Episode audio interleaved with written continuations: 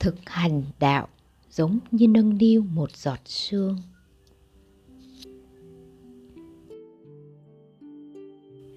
Đạo lớn không khó, nhưng cũng chẳng dễ. Không khó vì nó chẳng đi đâu khỏi trái tim mỗi người. Nó luôn âm thầm hiện hữu trong vạn vật.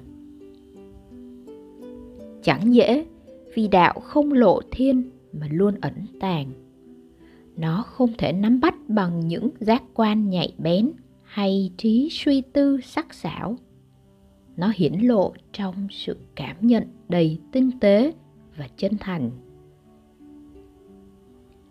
Hành đạo cũng giống như hướng xương vậy, cần hết lòng, dịu dàng, trân trọng, lại cần dứt khoát và uyển chuyển mọi nỗ lực hành đạo bằng sức mạnh của ý chí đều vô ích. Mọi mong muốn đạt đạo hay nắm bắt đạo đều phí công. Đạo chẳng phải một vật thể hữu hình nào để có thể nắm lấy. Nó trôi chảy và biến hóa không ngừng. Nó bao trùm đồng thời cũng nằm ngoài mọi hoạt động của tâm trí. Ngay khi khởi lên một ý niệm về đạo thì nó đã ẩn đi đâu mất. Bởi vậy, để đạt đạo, người ta phải làm khác đi. Bạn đồng thời vừa muốn vừa buông bỏ ý muốn, vừa thiết tha cầu đạo, đồng thời lại làm như chẳng bận tâm, vừa quy phục trước đạo, đồng thời lại như trở thành một với đạo. Nếu nhu nhược, bạn chẳng thể thấy đạo nếu cứng rắn, bạn cũng chẳng thể thấy đạo. Đạo là cứng rắn cũng là nhu nhược. Không đâu không phải là đạo, nhưng để hòa nhập với nó, bạn, trong vai trò của một người tìm đạo, trước tiên phải đi đến nơi chính giữa cứng rắn và nhu nhược.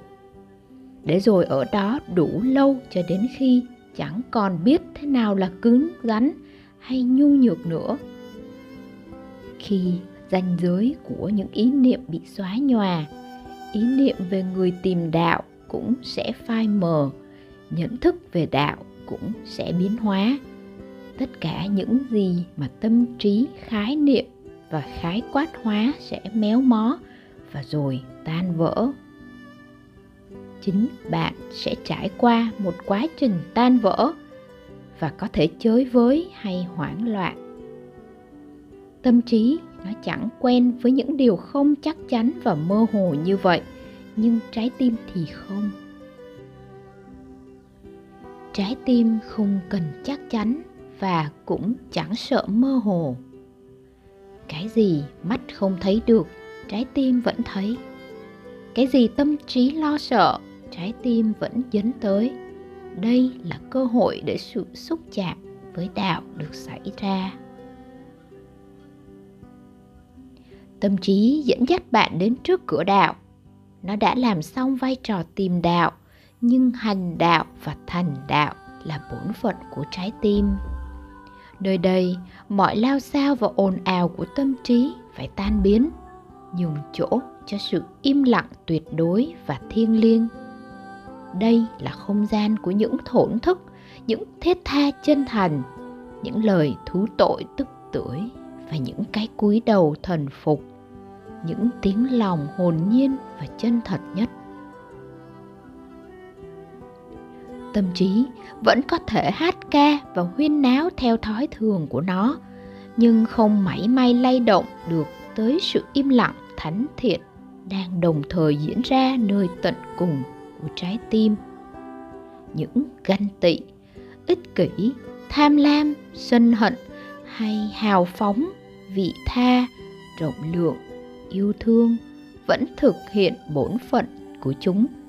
Nhưng giờ đây không còn tự tung tự tác mà trở nên vô hại và thần phục trước sức mạnh tuyệt đối đang ngự trị nơi tâm hồn và bao trùm khắp vũ trụ bao la